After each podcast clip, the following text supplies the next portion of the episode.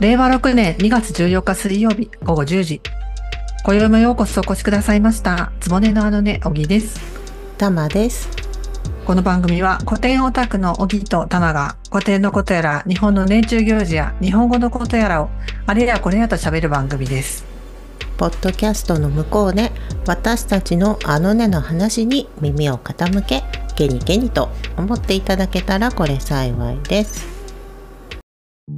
お玉さんこんばんは。こんばんは。えっと、今日はね、ちょっと久しぶりに枕草子の話でもしようかなと思ってまして。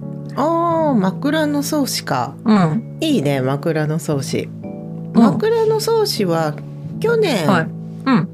何回かね、うん取り上げたんだよね。おかしくない枕草子っていうやつと、うんうん。あと山本純子先生のうん。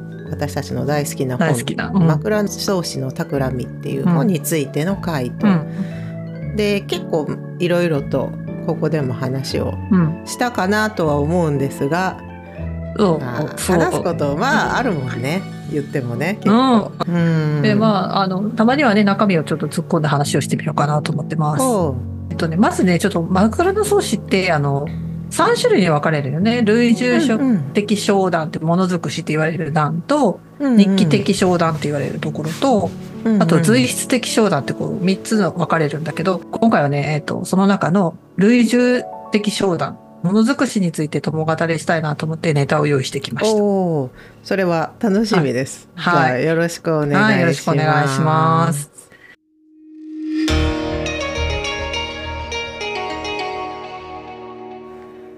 いやでも今日はバレンタインデーなんだけど、ま枕草子というもう全然無視するっていうねそうあ、相変わあらずの、はい。マイペースで。で、あの、ね、気持ちは平安調だから。うん、じゃあ早速本題に行きますか。はい。本題いきますけど、その前に、ちょっと注意事項がありまして、あ、何ですか？あのね、これ大事なことなんで押さえておきたいんですけど、うんあの、枕草子って大体こう、319段ぐらい。結構膨大なんだね。三百超えてるんだ。あー結構長いよ。300超えてますよ。だって、うんうんあの、私が持ってるこの本一冊ですからね。あー、そっかそっか。本当だねそう。そう、結構な厚さですよ。うんうん。ページ数で言うと、えっ、と、349ページありますので、本題だけで。うんあ、そっかでそっか。そう。でね、これね、あの、お手持ち、皆さん聞いてらっしゃる方のお手元に持ってらっしゃる枕草子とか、関連本っていうのに、そあの、この話は枕草子の何章に書いてありますみたいなのが書いてあると思うんですけど、確かによく試験問題とかでも第何弾よりとか書いてあるね。あのそうそうそう番号のことか。あの番号のことが、今回紹介する商談の番号と違う場合があります。え、そうなの？そうなのよ。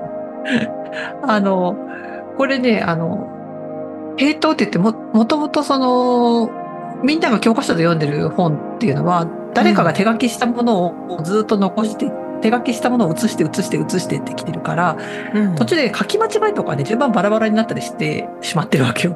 ああ、うん。源氏物語と一緒か。一緒一緒。枕草子もみんな借りて写してるから、人によって番号間違ったりしてることがあるとか。そうそうで、まあ、あ系統って言われてるんだけど、なんとか本、なんとか本っていう系統があって、それによって番号が違ったりするんだよね。ーそうなんだね。あ、それはあんまりなんか意識したことなかった。そうそう、結構ね、こう、ガチオタの人が詳しいんですけど。うんで、ちちなみに私が今回紹介するのは、こうのん頭にちょっと見えてるかな？あ、見えてるよ。見えてる文庫だね。そうそうそう、文庫。うんうん。岩波文庫っていうところの出してる、えっ、と、うん枕草子のその原文が載ってる本があるんですけど、それを、えっ、と、底本って言って、この番号を元に、えーしようと思ってます。うーんこれ、あの、初版が1962年っていうね、あの、昭和の時代のかなり昔の本なんですけど、まあこれが、うんあの、正統派っちゃって正統派なんで、これを私は使って、いうんろいろ読んでるんで紹介しようかなと思います。うんはい。多分皆さんがこう、検索するときは商談の番号じゃなくて、タイトルで探すとヒあのヒットすると思うんで、あぜひ。そうかそうかタイトルで、まあ大事なのは番号よりそのタイトルが行き着くかってことだねはいわ、かりました、はいじゃあそこはちょっと気をつけますはい。気をつけていただけたらと思います。はい。じゃあ、えっと、ここからが本題です。心置きなく。わー、友語パチパチパり。チはい。じゃあね、えっと、まず、今回紹介したいのが、うんえっと、第29弾の心ときめきするもの。心ときめきするもの。はい。っていうのを商談しようと思う。あの、紹介しようと思う。いいね。ときめきするっていう言葉がすでにいいね。そうなの。あのなんか、テンションがいいか、なんか嬉しそう。嬉しい、いいことがありそうな気がする。うん、そうそうそう、いいことが書いてある。でまあ、短いんだけどね。あの、うんときめくっていうと、さっきおたまが言ったみたいに、現代語で言うとテンションが上がるとか、うんうんに近い言葉だと思うんだけど、まあ、ここの場合の、あの、ときめきっていうのは、ドキドキハラハラするものっていう風なニュアンスで考えた方が近いかなと思う。なんただか微妙に違うって感じなんだね。ちょっとね。そうね。大きなグルーピングとしては多分似たようなとこにいるんだけど、これはなんかさ試験で出そうな感じだね この違いって、はい。うんこれはね、あの、出ますよ、試験に。あ先生先生出ますか？だ出しますよ。これ覚えた方がいいんですね、はい。はいうんやまあ、あの、ちょっとね、まあ、似たようなとこなんだけど、まあ、に、えっ、と、微妙にニュアンスが違うので、そこをちょっとテンションが上がるだけじゃなくて、ハラハラする、ああ、危ない危ないっていうふうにハラする、ハラハラするところも入ってるっていうのがちょっとうんポイントかなと思います。で、えっ、と、じゃあね、清少納言が心ときめきしたものっていうのを紹介するね。うんうん、でね、7つあるんだけおどう、ね、7つ。で、これをね、現、あの、ここで読むとまあわかんないと思うんで、あのうんざっくり現代語に訳すとね、あありがたい ありがたいです。だってまずね、えっと、一つ目が、スズメの子を飼う。おおスズメの子がまた出てきたそう、なんだよ。あの、結構だから、あちこちで出てくるから、平安時代の人たちみんなやってたんだなって思うよね。うんで、それから二つ目が、小さい子供が遊んでるところを車が通る。うんうんこの車は？はい。あの、牛車です。車？あ牛車ですねはいはい、が通るなるほど。。はあなるほどね、うんははははい。それから、えっと、三つ目が、上等なお香を焚いて一人でゴロゴロすうーんいいねる。そうそうそう。それから、四つ目が、少し暗く映る舶来の鏡を覗く。えー？これ後で説説明するね。うんうんで、これがね、五つ目がね、こ結構面白くて、イケメンが車を止めて人に何か聞いてる。この車もはい。牛車ですね。え何？これどういうシーンなんだろう？あ、これも後で説明しますね。はいはい。で、6つ目が、えっ、と、髪を洗って、メイクして、お香はよく染みた着物を着る。で誰かに見せるわけでもないけど、一人で満足。はあなるほど、うん誰かに見せるわけじゃないはあ、はあはあ、あなるほどなるほど、うん一人で満足。で、最後が、えー彼氏を待っている夜に、こう、雨とか風の音にドキドキする。あー最後はなんとなく、うん。うんなるほど。な感じ。えー、で、この7つを、あの、枕草子を書いた聖書の納言は、心ときめきすると、ドキハッするっていうふうに言ってるのよねねで、これがね、結構面白いの。は、スズメの子を飼うとかいうのは、まあ、わかるんだけど、あ、なんか、いろんなのが入ってるな、要素が入ってるなと思うんだけど、おたまどう思います、うこれ聞いて。そうね。なんとなくさっきさ今、あの小木ちゃんが「心ときめき」って若干ニュアンス違うから試験に出るよって言われたからさ、今ちょっと慌てて、うん。あの古語辞典をはい。見てみました、おうおうオーブン社のね。オーブン社のね、そしてあのね。心心ときめきっていうのがあったうん、うの。ん、うん。はい。でそれを見たところですね、うん。期待とか不安にうん胸がドキドキすること、うん、うん、ワクワクすることっていう風にやっぱり書いてあったから、うん、期待や不安って書いてあるってことはさ、うん、まあ嬉しい期待とうん、心配の不安ってこう反対の要素があるんだなっていうのを改めてえうん。えと思ってそういう意味で言うとなんかそういう嬉しそうなやつはさっきのうんうん。7つの中で言うとうん、まあスズメの子は多分嬉しいドキドキ。うん、それからお香を焚いてゴロゴロすると。うん、あと髪を洗ってなんか自分でちょっとあのファッションショー自己ファッションショーみたいな感じもまあちょっと自分の中での期待、それから彼氏が来るのはまあドキドキじゃない、だからこれは期待のやつかなと思って、不安はうん。多分子供が遊んでる近くに車が来るみたいな不安かなってなんとなく今聞いてると思ったんだけどさ、うん、あの4と5、あのうん鏡を覗くとイケメンが車を止めてなんか聞いてるっていうのはさ、うん今き今の説明パッと聞いただけだとうん。え期待と不安のそれどっちのドキドキっていうのが 私的にはちょっとうん。な今わかんないなっていう感じなんだけど。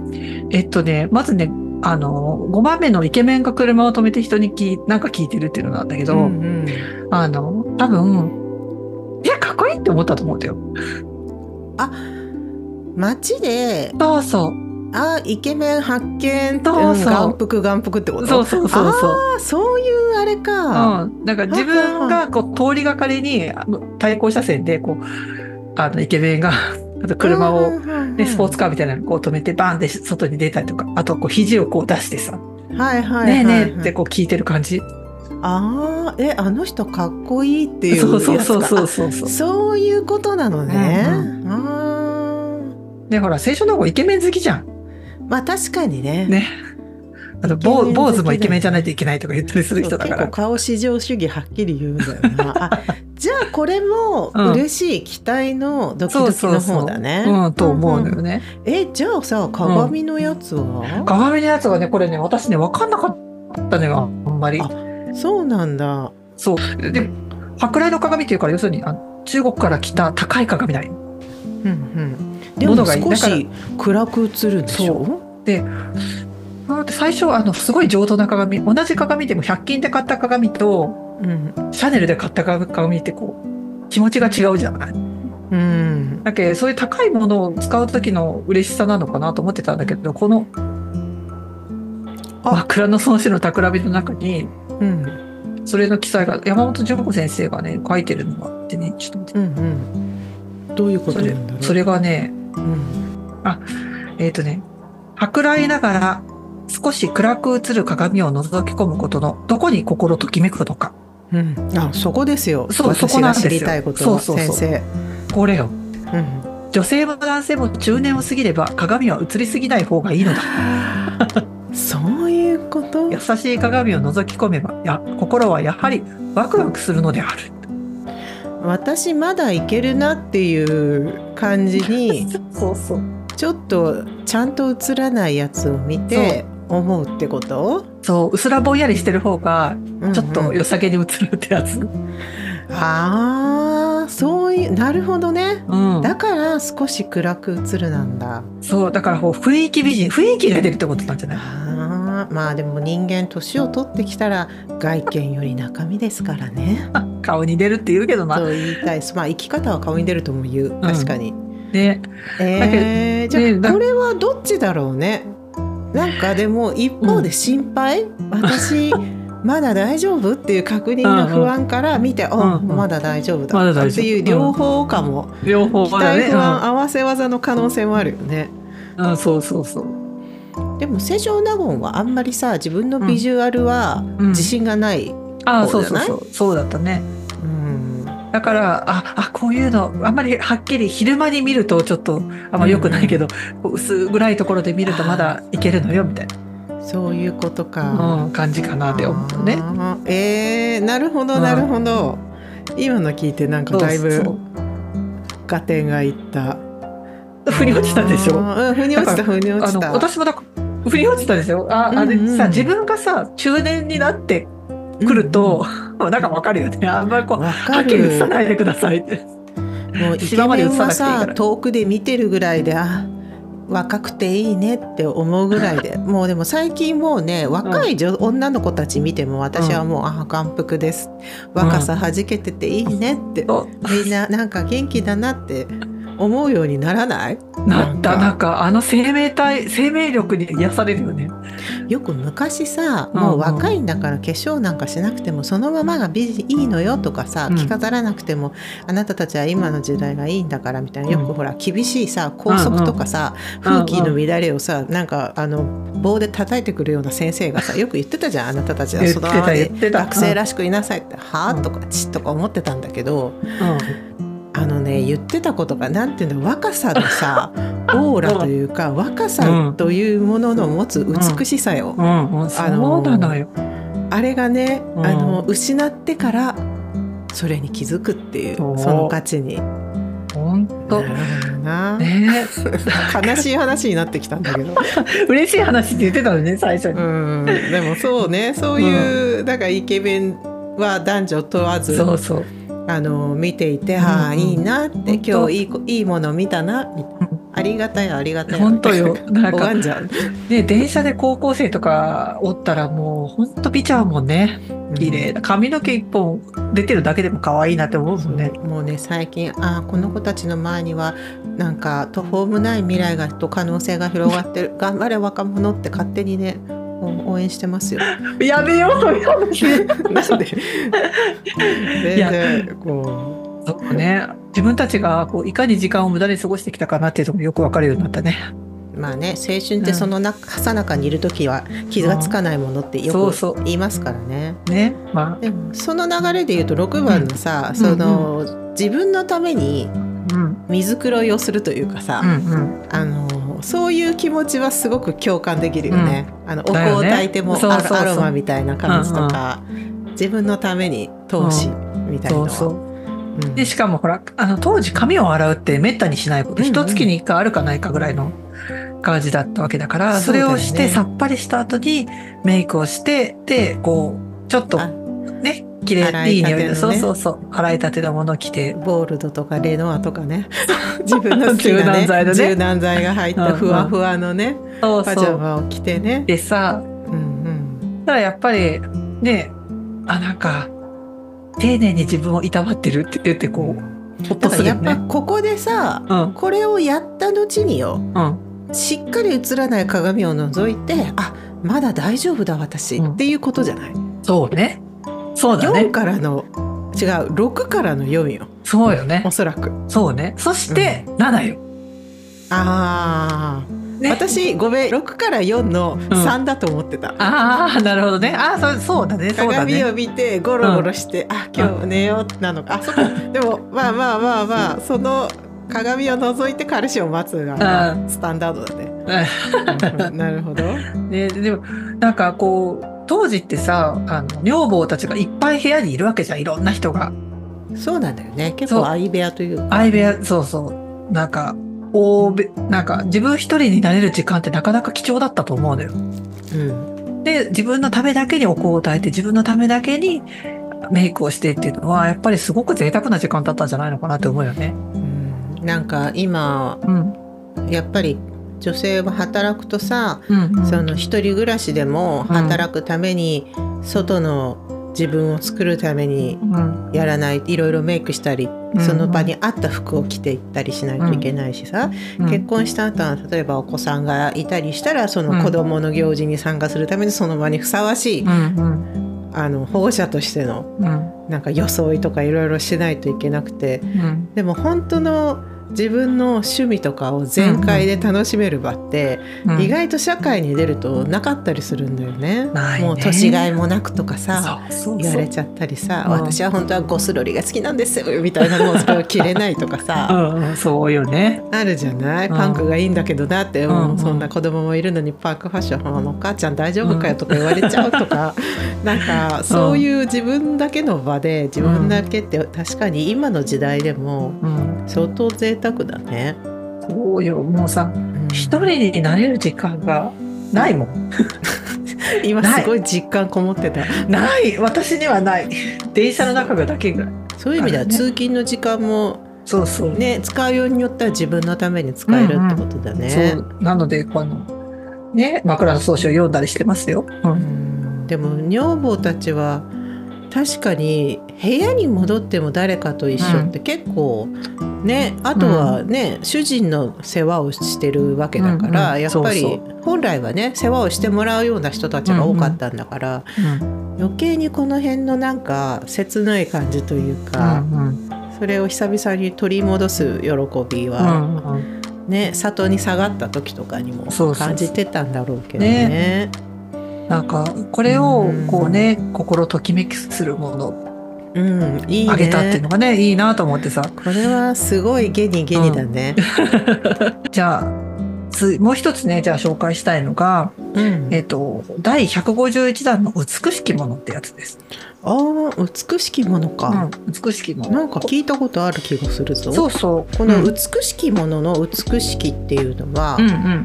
今の美しいということでいいわけ？えっ、とですね美しいっていうのはいいわゆるビューティフル美しいっていうのよりも、うんうん。あの愛らしいとか可愛らしいとかいう意味に近い。そっか。うんうん。でえっ、とねでちょっとすごい長いんで冒頭部分だけ、えっと抜粋すると,、はい。えっと美しきものっていうのが、えっとね、まず一つ目が「ウリに描きたる稚児の顔」ウリウリに描いた子供の顔それから二つ目が、スズメの子が寝ず泣きするって、で呼んだ時にちょんちょんちょんちょんって踊りながらやってくる様子。うんそれから二つ三つばかりなる稚語の急ぎ、急ぎて這い来る道に、糸小さき塵のありけるを目里に見つけて、糸おかしげなるお呼びに捉えて、大人などに見せたる糸を美し。うんうん。頭は雨そぎたる稚語の目に紙の OL を書き払わや、あ、えー OL を書き払やで、えー打ち傾きて物だと見たるも美しい。っていうふうにのは続いていくんだけど、これが結構有名な冒頭なんだよね。なんかねうん。あの「ウリにかきたる稚語の顔スズメの子の寝ず泣きするに踊り来る」って、うんうんこの辺は私なんかねうん。今聞いてめちゃくちゃ蘇ってきた学校の教科書に載ってたねこれ、うん多分乗ってたと思う。1年生ぐらいじゃない、中高校1年生ぐらいじゃないかなと思うけどね。うん、うん、なんかこう、まずさ、うん、美し美しきものっていう時に一番最初にウリに描きたる稚語の顔。え、ウリに子供の顔描くって何なんて思わんかった？ウリなんか今さ食べないじゃん、なまずなんでウリに書いてんの？っていうのとなんで書いてることも謎だしうん。それがウリっていうのも謎だなっていうことで、うんうんうん。いつものように「何こはれ?」っていう悶々と私実はしてたの。うん。そしたらさっきさ、山本淳子先生のうん話出ましたけど、うん。あの去年出た本で「古典モノ語り」っていううんうん山本淳子先生の本の中にね、うんなんか平安時代ウリは夏の果物として、うんうんうんまあ好まれて贈答に用いられることが多かった。はいはい。まあメロンだよねあ。そっかそうそうメロンとかスイカとかうんうん。そういう感じだったみたいだね。うんうんうんでそれに子供の顔を戯れにそのあげる時にちょっといたずら書きして、あげるみたいなのがまあよくあったみたいな、はいはい和泉式部かなんかもやってたみたいなことが書いてあって、うんうんうんでなんか山本淳子先生もなんでウリにって思ったみたいなことがその本にも書いてあったのね冒頭の方に。だからそれを読んであ、うん。そっか今で言う確かにメロンとか、うんうん。スイカっていうそういうのをあげる仲いい子とかにあげる時にその形がちょっと変だからそれに合わせて顔を描くとか、あなるほどこれは私もよくやるやつだなと思って、なんかそこでやっと納得が、この間はい。はい本を読んで、あの長年のやんあの謎がねうんうん。ある種解けたんだよね。まあでもちょっとうん。クスッとするというか、そういうねもらったやつ箱開けて中のウリに顔描いてあったら、おもうこらこら可愛いなってなるよね。ちょっと食べづらいけどさ、それはいいよな。そう、あの、私、会会社でもらったみかんにうん、顔を描いて人に渡したらめっちゃ怒られた。えなんで？食べ物に油性ペンで描くなんてダメっつって怒る。皮食べんやんとかね、そう、思ってえー顔を描いて渡したら怒られたよね。あとここでもやっぱりまたスズメが出てきたね。あ、そうそうそうそう。ね、寝ず泣きするに踊り子。だから昔、この平安時代のこの人たちって、こうメジャーなペットやったりなんかね。うん、でも確かに、なんかその時代は変わるけどうん「鬼滅の刃」でもさ、ほらうんうん。頭にスズメ乗せてる男の子とかいるじゃない？ペットで。ペットというか、うん、普通、あの「鬼滅の刃」はなんか指令を伝えるのがカラスなんだけど一人だけスズメの子がいるんだよね。へだからあーなんかスズメって日本人には身近な鳥なんだなと思って、これを見るとまた「でもチュンチュンおいでおいで」って言ったらちょっうんとちょちょちょってくるみたいなことだよね。え。そうそうそう。ペットというか話し飼いペットみたいな感覚なのかな？あーなんか私思ったのがあの猫に近いのかなと思った猫昔さほらみたいなそうそうそうそうよく懐いてる野良猫みたいはいはいはいはいなはい。感じかなと思ってうん可愛いよね。ねであとはやっぱこの人がずっと言ってるのは子供が可愛いっていうのはえらい言うんよね。確かにそうだね。そうなんだよ。2、3歳の幼児。そう。がね、こう、あ思い出したよ。この授業は、あの、国語の若い女の先生がやったよ。ああの先生。ってことは2年生だよ。あ、ああ、すごい。もう導き出し方がすごいな。先生で特定していく。先生で特定する。はい、2年生。でそその話で。で、こう、子供がてててててってハイハイしてきて、塵を見つけて、ちっちゃい指で見て出してくるっていうのとか、でそれをい指のことに関しても糸をおかしげなるお指、親指、お指、指ね。すごい可愛い指にでピッてつまんで見せてくるっていう。視点がやっぱ小さいなと思う。細やかに見てるなと思って。あの天使様の時も指先が綺麗とかね、あーあったねあった細ね部の美しさにうん。気がついてそれをなんか書きうん。残すっていうのはなんか独特だよね。うんうんそうね。なんか、視点がそして大きい視点と小さい視点と、うん細かく目目の前のものを見るときとさっきのほら、イケメン、車を止めて、い車を止めたイケメンがかっこいいみたいな、ちうんうんょっとこう遠くを見る目線とっていうのがあるなというふうに思ったよね。ねなんか、こう、この後もずっとこの人ずいろんなことを挙げてるんだけど、やっぱこう、未熟なものとか成長途中のものっていうのを可愛いっていうふうに思うみたいなね。うーんそんなのがすごい出てて。未熟なだからこの小さい子供とか、うんそういう子そうそうそうとかうん他にもそういうのがある、あ、あるある。えっとね、この商談で言うと、うん大きにはあらぬ天井わらは、そんなに大きくもないあの子供とか、うんいおかしげなるちこ、可愛い子供。うんうん意味中白く超えたるちご。それ可愛いの？可愛い。白くてブクブクなポ赤ちゃん。チャポチャしとるってぽちゃことかぽちゃして、そう。だから、えっと、8つ9つとばかりの男児えの清少納言って子供がいたんだっけ？あ、いたいた。いたけど、うん。若い頃に子供産んで、その子は成長してからやもんね、宮遣い出たのがね。じゃあやっぱり母親というか親としての視点うんもうん。マッパ持ってるってことなんだね、子供の可愛さみたいな。あとやっぱ育ってしまっ、子供が育ってしまったからこそ小さい子供の可愛さっていうのがああ感じるのよ。そういうもんなの？さっきほら、若い女の子見るだけで眼福って思うっていう話してたけど、あうんうんうん確かにその近いものがあるのかもね。そうそう、あの、育って、子供育ててる時っていうのはもうひたすら生かしてご飯食べさせてね、精一杯なんだけど、可愛さめでてる時間はないから。ないないない。だから、それが過ぎていくと、よそのお母さんとかが抱っこしてる赤ちゃんが可愛いってなるっていうね。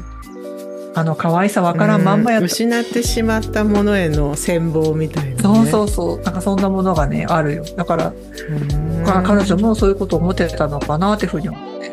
あんなちっちゃかったんだけど可愛がる余裕なかったな、みたいな。うん。そういうもんか。そうなるとやっぱり孫育てとかになってくるんだろうね、孫になったら責任がないから猫可愛がりみたいなそうそう。よくあるよね。いや、もう、孫ですよ。うん。孫孫。ペットとねあと。そうなるとペットですよ、そうそう。うん。ペットも可愛いもんな。ひたすら可愛いもん。で、あのね、この人で、私、このことを言ってる、えっ、とね、美しきものの商談で、すいごい、ズバーって言ってるなって思うのがこれないよ。えっとね、何も何も小さきものは皆美しって書いてる。あー何もかもちっちゃいものは可愛いっていうふうに書いてる。うん、まあでも確かにそこはそうだね、そうなんだ。同意しますうん。これがなんかすごくこう、日本の価値観、あの、美意識っていうかね、なんかそれをすごい言い当ててる気がしてさ。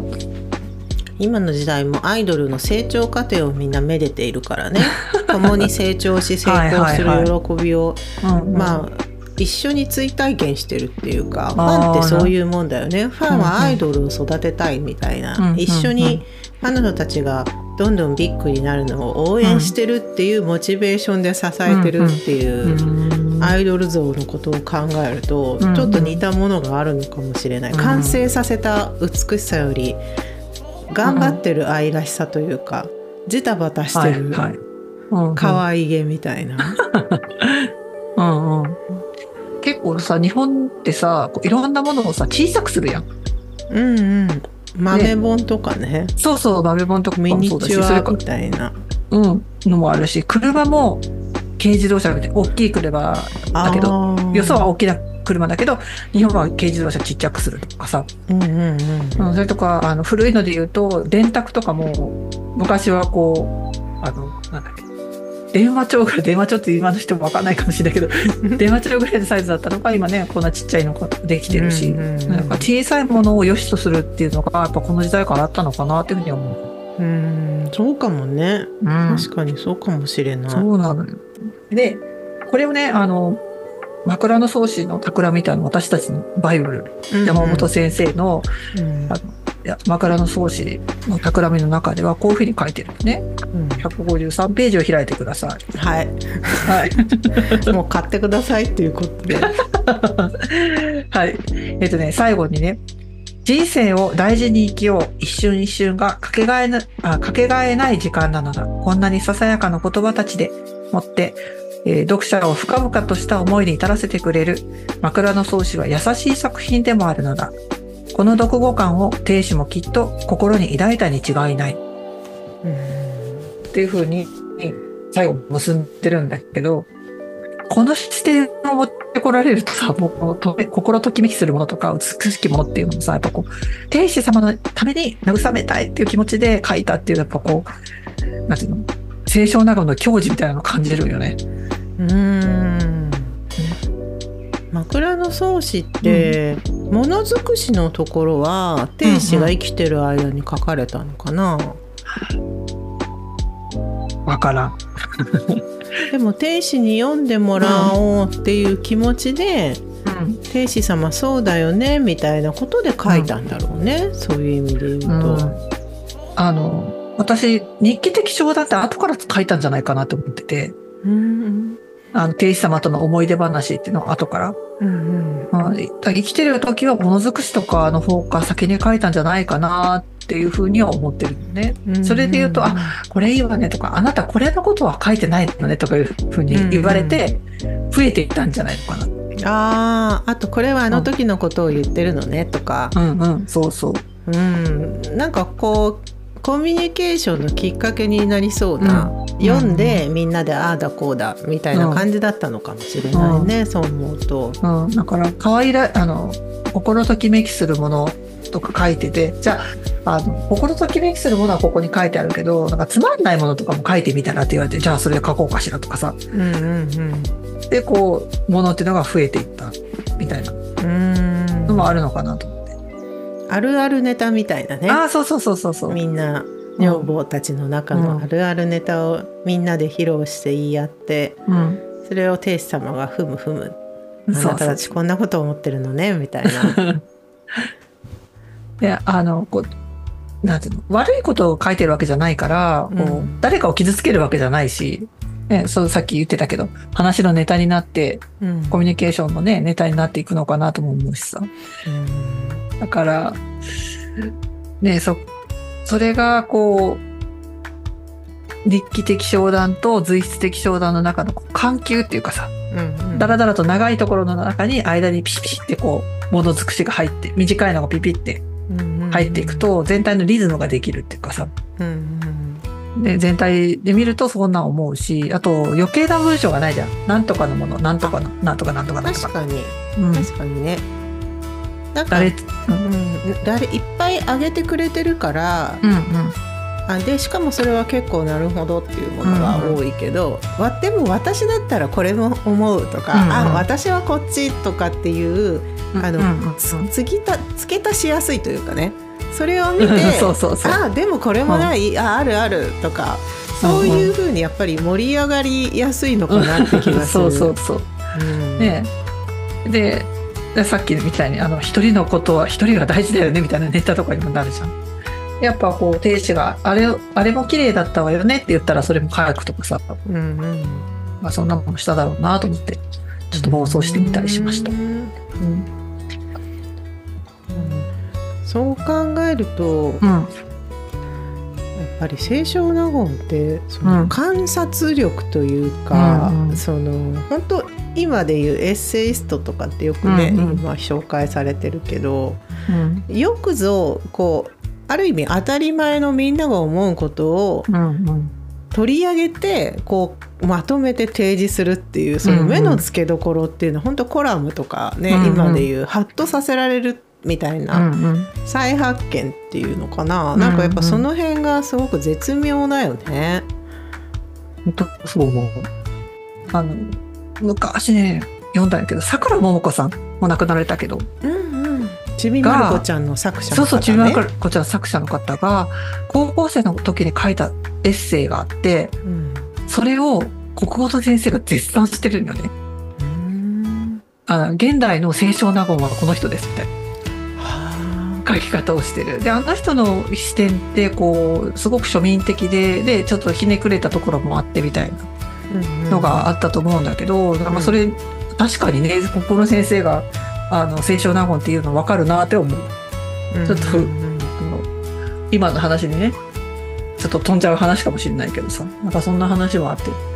確かに。私はね、あの牟礼陽子さんってわかる、もうあうん。彼女も私本結構好きであのかもめ食堂とかのね、うんうん。原書いてたりとか、なんか一人暮らしのなんか日常みたいな、ぼやきみたいなの書いてるような本、あの随筆？多いんだけど、牟礼陽子さんとかもそうだなって、絶、妙なところをちょっと自分も卑下しながらみたいな、うんうんあのーいい意味で何も起こらないうんけど、うん日常なんだけどその中に何かハッとするみたいなね、うん。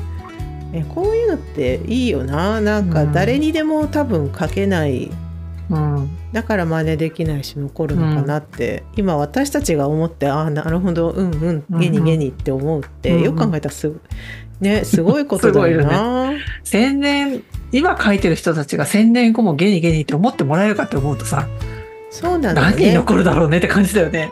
やっぱり根そういう意味では根が、根本的な部分をついてるから、これは現代で言うと何々だよねっていう、なんか置き換えで納得できる部分のネタを拾ってきてるところのうん。